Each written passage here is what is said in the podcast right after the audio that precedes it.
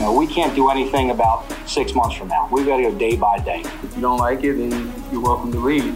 But that's the way that we do things around here. We play in New Jersey, man, so there's gonna be some chippiness, there's gonna be some griminess, but we're leaving it within the line, and I'll take a team like that. Once a giant, always a giant.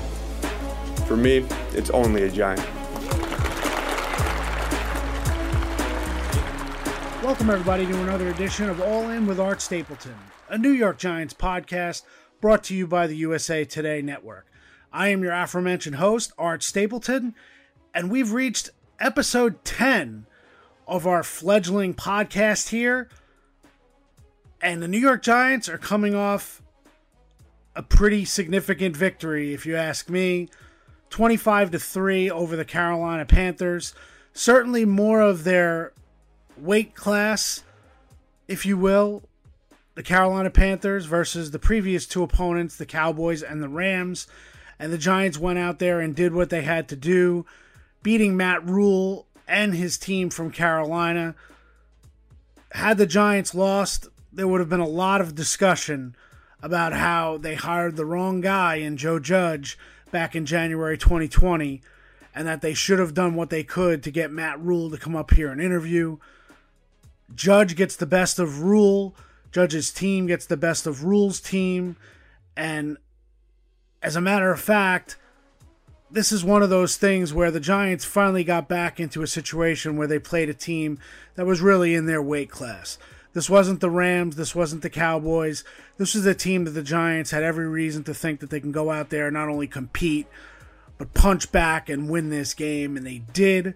Now they're only two and five, so I'm not going to all of a sudden make them a contender uh, in the division in the NFC. That's not what this is about. We'll get to that in a second.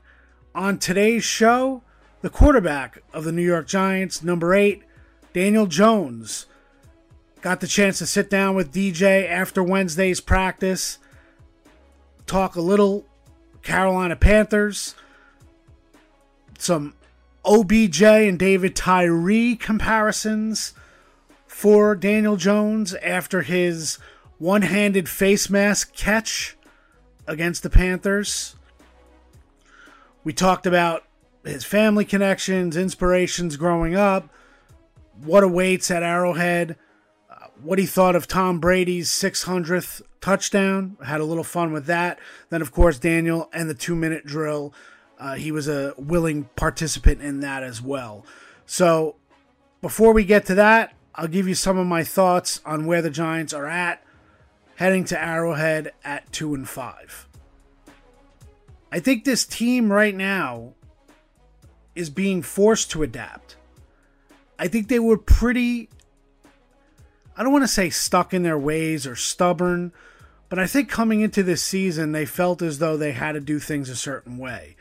And if anything, the injuries on the offensive side of the ball and the inefficiency on the defensive side of the ball and their inability to stop the Cowboys or the Rams really forced them into a situation where they needed to practice what they preach.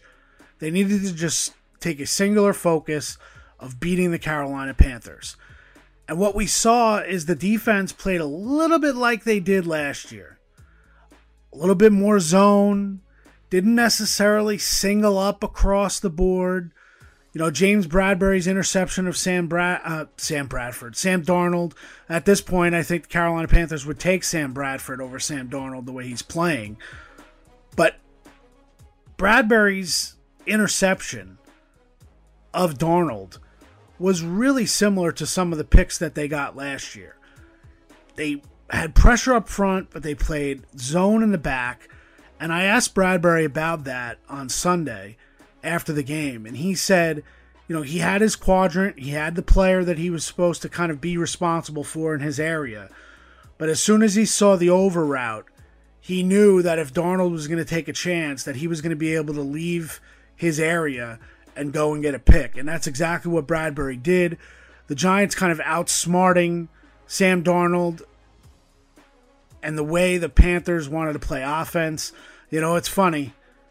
You hear all about Joe Brady and how he's an innovative offensive coordinator. When you don't have Christian McCaffrey on the field and your quarterback is playing as poorly or as indecisive as Sam Darnold is, you kind of get knocked back down to size. And I think that was kind of a, a comeuppance a little bit for Matt Rhule and the Panthers. And I wrote about it in, in the record in NorthJersey.com that Rhule kind of woke the Giants up a little bit last week, talking about they were going to come and find their identity, run the ball 33 times. And I think the Giants kind of took offense to that and look and said, You're not coming here this week to establish your identity. And I think in some ways, by doing that, Rhule helped bring out the identity of these Giants. On the offensive side of the ball, we know the injuries. I think the Giants are going to get some positive news this week. I'm not exactly sure who will be back, but it certainly was a positive sign that in Wednesday's walkthrough, Saquon Barkley came running out of the building out to practice, his shoes untied, but he was running and he was suited up and ready to stretch and see what he can do in practice. Kenny Golladay, Kadarius Toney, and Sterling Shepard. I think you have a chance to get one or two of those guys back. Now, look, the Giants would not have had Saquon Barkley and Kenny Golladay stay off of injured reserve. This is this would be their third game missed, and unless there was a setback, the Giants anticipated by keeping them off IR that they would be ready for Monday night against Kansas City. So it's something to keep in mind. It doesn't always become an absolute.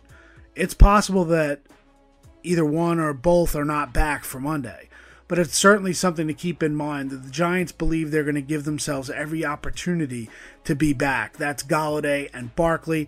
I know there was a report by NFL Network's Ian Rapoport that Barkley is kind of a long shot for Monday we'll have to wait and see and how this thing develops uh, and whether or not either one of those guys are back. Now, say uh, Sterling Shepard uh, wasn't very close to be to playing on Sunday. He had a pregame workout that they essentially cut short. But in talking to Joe Judge on Wednesday, I believe that Shepard will give himself a good shot to play on Monday. He had a hamstring, kind of a re-aggravation uh, in practice last Thursday. So that's something to keep an eye on. Kadarius Toney, I would imagine Kadarius Toney is probably the closest out of the four guys, and that's just me going off of the tea leaves trying to figure out what the Giants are going to do this week. So I would say they have a good chance of getting at least two with Shepard and Toney. and then with Golladay and Saquon Barkley, we'll have to wait and see and see how they develop over the weekend. So that's kind of how I'm seeing it size up. We're going to get to the Daniel Jones interview in a second, and then I'll wrap up with my thoughts on Daniel and uh, maybe a little bit of a prediction and what the Chiefs have been going through lately uh, as we wrap the show. But first, a word from our friends at Tipico. Tipico Sportsbook, a global sports betting leader, is now live in New Jersey and Colorado. Make your favorite sports more interesting with Tipico's fast and easy mobile sportsbook app. For a limited time, new users from this podcast will enjoy a special welcome bonus. Terms and conditions apply 21 and over. See site for details. Gambling problem? Call 1 800 Gambler. Get your bonus today at usatodaybet.com slash podcast. That's usatodaybet.com slash podcast. So, in setting up this interview with Daniel Jones, you kind of got to bring you into uh, kind of behind the scenes of how we put together the podcast. We booked Daniel on Monday night. We knew that there would be uh, some media obligations for him. It's a national game this week. Daniel's always a popular request, especially when the Giants win, especially when Daniel had such a game that he had on Sunday. Uh, so you kind of wait until after practice, and boy, I have to point it out right away. You're going to hear it in the interview. The winds were swirling at the Meadowlands on Wednesday. It was almost that old time feel of the swamps of Jersey at the old Giants Stadium uh, this has to be the windiest I've felt at Quest Diagnostic Center for a Giants practice. So Joe Judge loved it. They were practicing in the elements, but when you're recording a podcast afterwards, you know, we kind of moved the table uh, that we usually use on the patio out overlooking the Giants practice fields.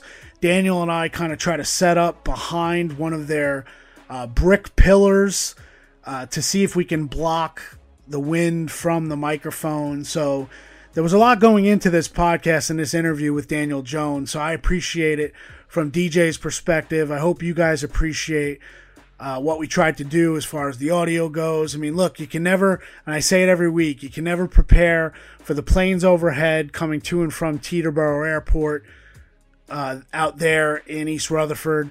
Uh, obviously, Teterboro is not in East Rutherford, but you know what I'm saying. The flying patterns over the Meadowlands are always unpredictable. And then the winds giving you a taste of, of what it was like out there at practice on Wednesday. So, without further ado, number eight of the New York Giants, choosing that number for old Kobe, which is what Daniel told me when he was a rookie. Here's Daniel Jones. All right, now it's time for our weekly interview, and nobody better than Daniel Jones. DJ, thanks for joining me, and congratulations on a big win on Sunday. But I know you've already turned the page looking ahead to Monday night in Kansas City. Yeah, we're excited. I appreciate you having me on, Art. So I feel like I've gotten to know you a little bit since you got here. I've had the fortune of talking to members of your family, friends. What I think is so crazy is that you're someone who wants nothing to do with talking about yourself, bringing attention upon yourself in any way.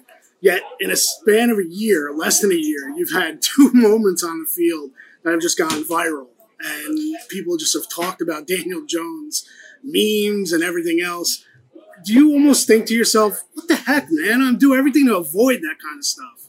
Uh, I don't know. Yeah, I mean, I think it's it's funny, and and uh, you know, my friends and and family get a kick out of it, so uh, it's all good. I guess the first moment was the trip, so definitely try to avoid those moments. But um, yeah, it's just uh, it's fun part of it, uh, part of playing, you know, in New York for the Giants, and and uh, you know, so I uh, I enjoy it. Do you, when I would imagine you saw some of the memes, I would think people, coming out of the stadium and stuff like Yeah. that. Does it just, you almost put your phone away and say, you know, all right, guys, stop. I got, I got another game to play this week. Uh, yeah, yeah. You know, I think um, a lot of those jokes, a lot of those memes came in on on Sunday, but it's certainly quieted down since then. But yeah, it's all it's fun and, and funny. But like you said, we're focused on on Kansas City. Now, eh, just a couple more on, on Sunday.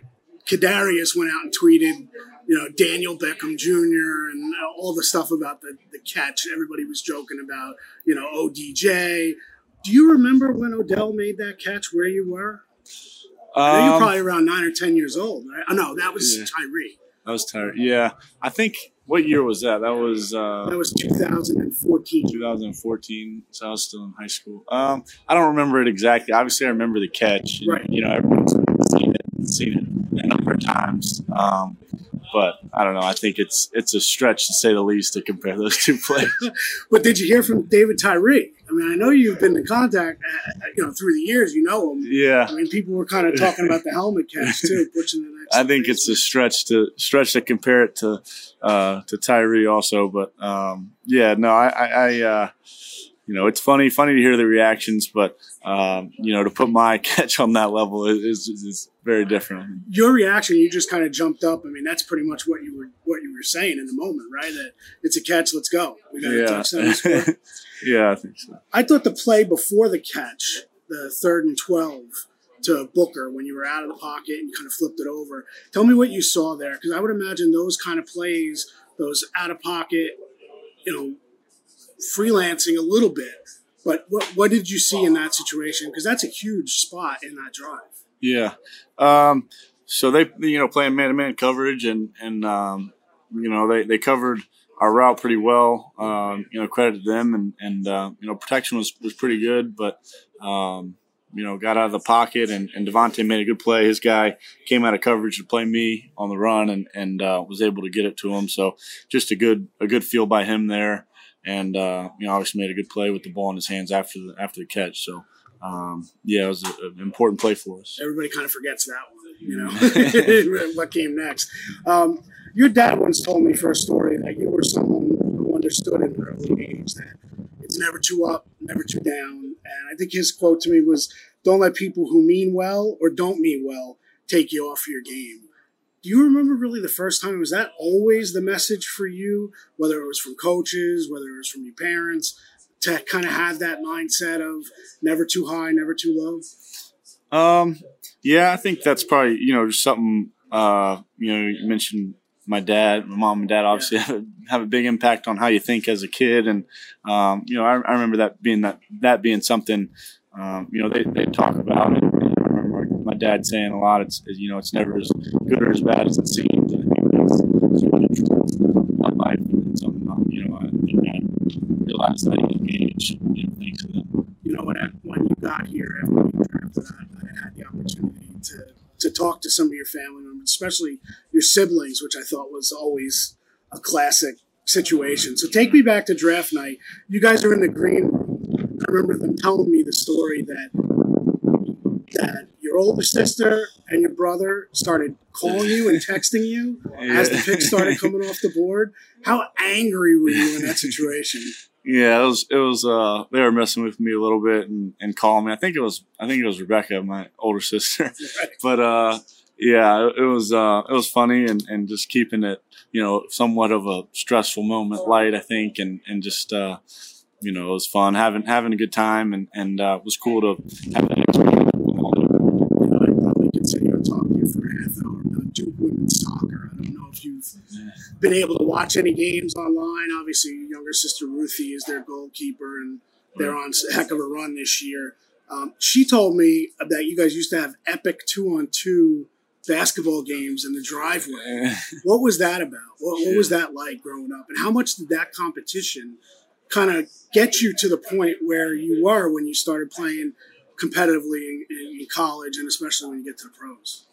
Yeah, I think. Um, by the way, Duke women's soccer had a big win against Florida State last week, so uh, they're moving forward and excited to you know enjoyed watching them. But um, I think that was a big part for all of us growing up, being able to compete against one another. Um, you know, whether it was basketball, whether it was you know football, even you know even the girls would would help out in playing football and soccer. You know, you name it. There was always something we were playing or something we were doing, and um, you know being able to grow up like that where there's always someone to, to play with, someone to compete with, I think was important for, for all of us growing up. I think Ruthie said you you guys you would make it a point that the game had to be finished before anyone got a chance to go in and, and have dinner. is that is that accurate? Uh, I don't know. I don't know about that, but uh, the games were certainly competitive, and there was there was uh, there was a winner and loser. That's for sure. who is, I, I mentioned Ruthie a lot, but who is the best athlete in the family? I know you guys always bust chops about that. Has she kind of taken up the mantle now?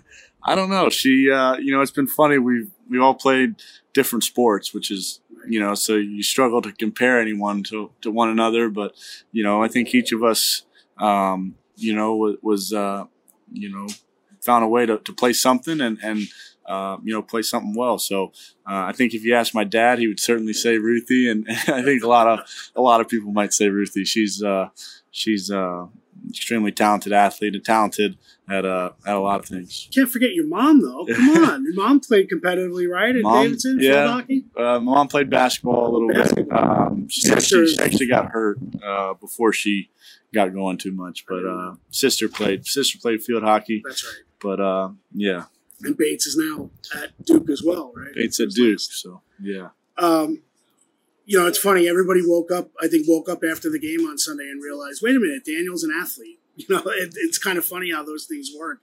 But I remember one of your high school coaches told me that you know they thought if you weren't doing as well at quarterback, they could put you at safety and you'd be a ball hawk. Is there any talk back then of, of playing both ways? I don't. Um, no, I don't think I. I uh, I, I would have done it. Would have loved to do it, but um, you know, I think that's a different type of athlete playing that. I think you can look at the the route I ran before Dante's throw and, and probably rethink some of that, uh, some of those ideas. But uh, like I said, yeah, I think that's that's fun and and uh, you know, we'll see.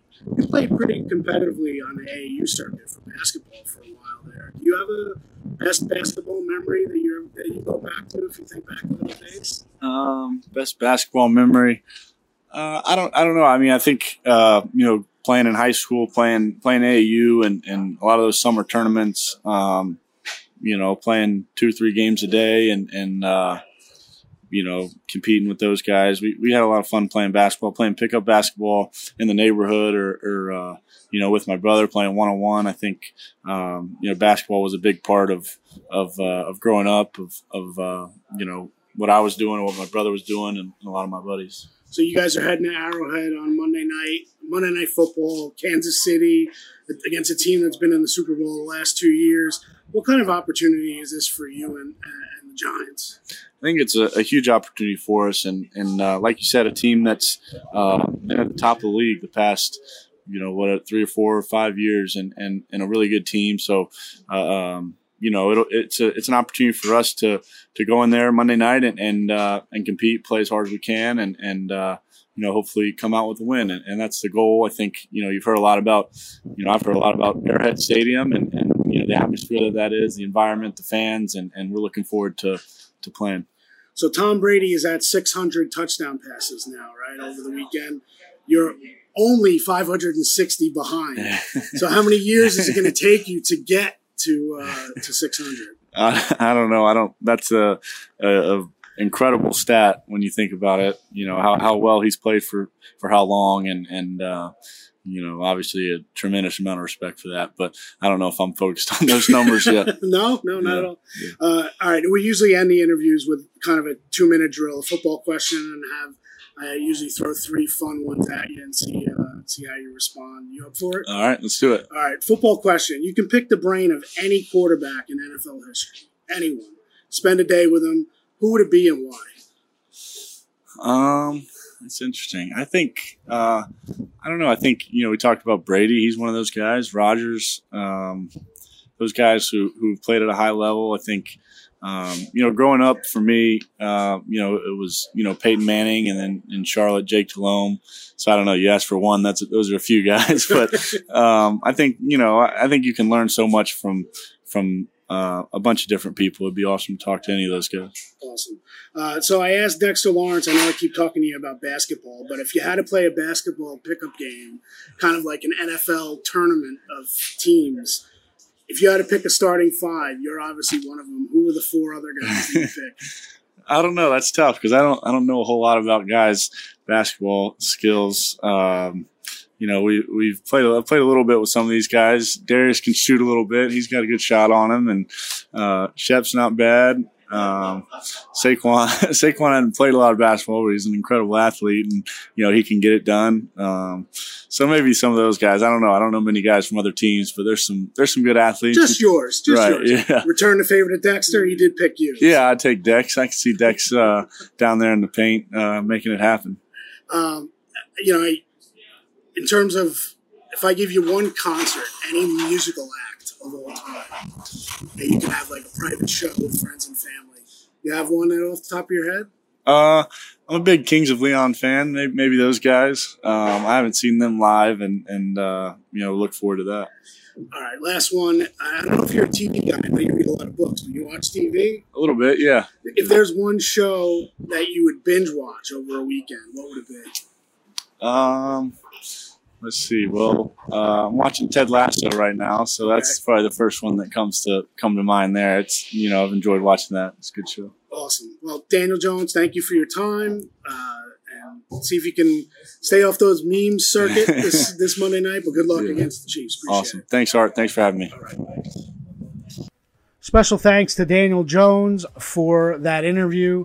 You know, like I said, he was bouncing around. He had his his usual Wednesday news conference uh, with the beat writers uh, that I kind of eavesdropped over as I had set up the our impromptu makeshift podcast studio at the Giants facility every week.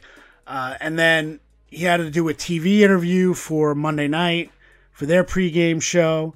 And then he did another interview. And then finally they freed him up and he came over and knocked out the interview with us. So again, appreciate Daniel Jones's time. With that extra day, it certainly made it possible. So now you go into a game where it's Daniel Jones and Patrick Mahomes, and Patrick Mahomes is the one who leads the league in interceptions. The Chiefs are scuffling.